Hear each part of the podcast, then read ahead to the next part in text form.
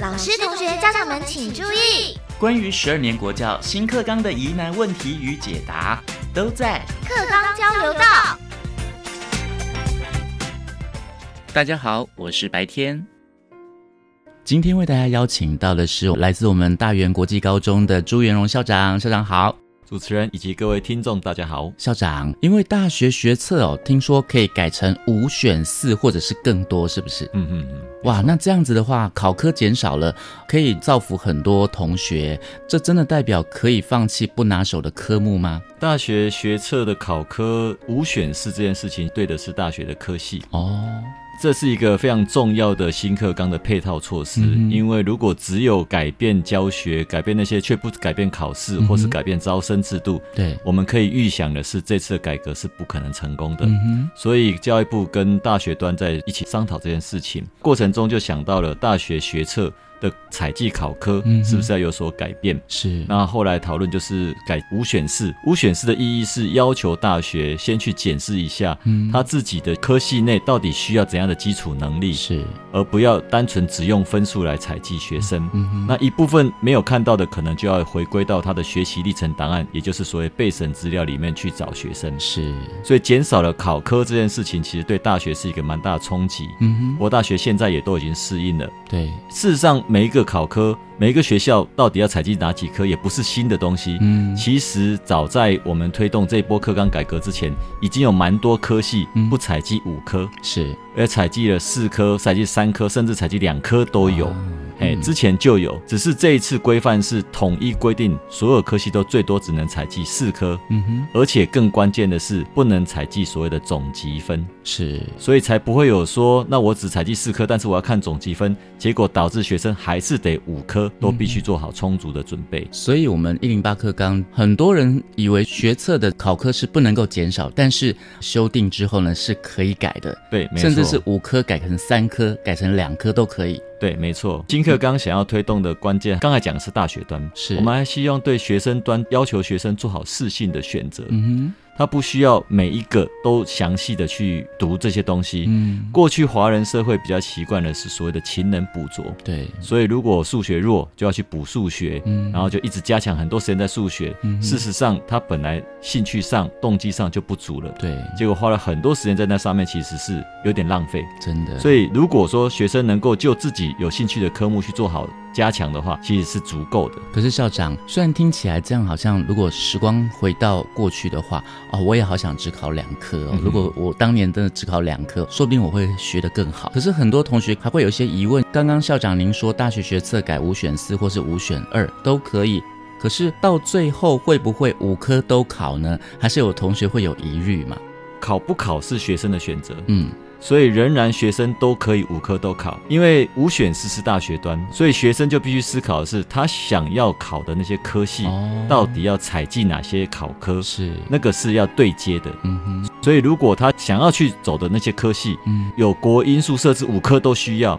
那他就必须五科都考。嗯，那我必须再说，其实我们数学到了新课纲，还分成数 A 跟数 B。嗯，所以其实搞不好变成六科，有学生六科都考都是有可能的。嗯，但是考试的选择权在学生。嗯，我们不能限制学生的选择权。是，我们只是希望学生。做适性的选择，如果他数学真的没有那么在行，他搞不好可以不用考数学，是也是 OK 的。但是最重要的是，我们在高中端要做好适性辅导，嗯，让学生做好适性选择，前提是高中端要适性辅导。对，所以我们会告诉每个学生要清楚的知道自己的兴趣性向，然后还有看到每一个科系所要采集的项目，去做好一个充分的选择。那学校都给予支持的力量，这样就够了。是。那校长所谓的可以选择大学端的五改四或是五选二，嗯，我什么时候才知道说我我确定我可以就是只选两科考试呢？因为现在各大学端都已经公告了每个大学所采集的考科，嗯，所以对现在高一学生来讲，他们都已经知道他们两年之后所有科系要采集的考科，之前比较没有定的是数 A 跟数 B，哦，现在连数 A 数 B 都定下来了，嗯所以考科部分都已经确定了，嗯，所以学生就已经可以依据这个去做适性选择，包含他现在高一要升高二，他有些学校是选班群，有些学校是选类组，嗯，他要选什么加深加广的课程，他都可以在这里做好适性选择了。是，那我们刚刚是讲的是纯粹的纯高中嘛？对。那如果是技术型高中也可以吗？诶，技术型高中它不一定每一个考科都对应到我们普通型高中这些学测的考科。是。哎，有些有落差的话，他必须自己补上来。嗯，所以这个是针对我们就是普通型的高中。对，如果你是技术型高中，你你自己就要斟酌一下，你是不是可以放弃。如果没有对应到，你还是得考。因为技术型高中有他们所谓的统测，它跟我们大学学测不一样。那统测并没有放宽到所谓的五选四这种概念，是，所以统测仍然是国因素跟他的专业类科的考试都必须要考才行。朱校长刚刚都是帮同学在着想嘛，可是老师跟爸爸妈妈可能会很。担心说，校长啊，这样子五科只考两科，或是五科考三科、考四科，那如果减少考科，会不会导致我们的学生他的基本素养不足呢？这是一个蛮大的迷失。嗯，其实我们所谓的考试。并不是说我们没有修那个课，嗯，所以学生即使他不选择考数学，不代表他的高一高二的数学可以放弃哦，因为那十六个学分仍然是必修课程，是是必修还是要有就对了，对，它是毕业的条件之一了，嗯，不是说啊我就放牛吃草，反正我只考三科，我只考两科，那。一年级、二年级我就不考，呃，我就不用读了。对，没有，没有，还是要读。我们人，因为他仍然是毕业条件哦，一样是必修就对了。对对对，哦，所以家长可以不用担心了。但是老师可能会想说，嗯。校长，那如果我的学生他已经认定说，呃，他高中三年的时候，他因为对应到大学端，他可以不用考。如果他又是数 A 数 B 的话，他想说啊，老师这两个我以后都用不到了，所以他如果选择死当了，那可能他就毕不了业了。对，没错。哦，所以我们其实都会跟学生讲清楚必修跟考科的关联性。嗯哼。所以不代表学生是可以拒绝修这个课。是。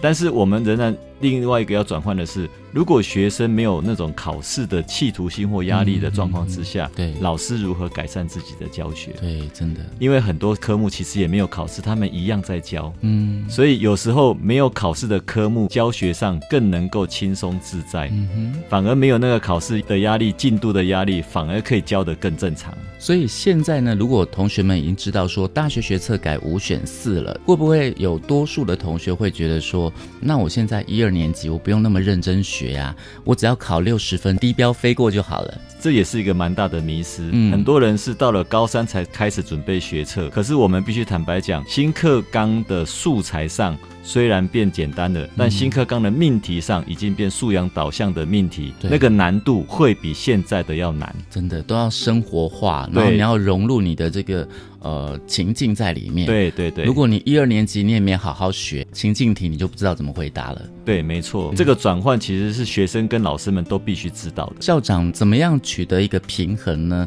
如果同学他认定说，比方说我可能就是比较喜欢广电类的，我数学就不用那么在意呀，所以我。一二年级没有学好也没有关系吗？通常学生不会在高一就这么确认哦，所以高一是在做试探的过程，所以大部分的学生高一的数学都还蛮认真学的。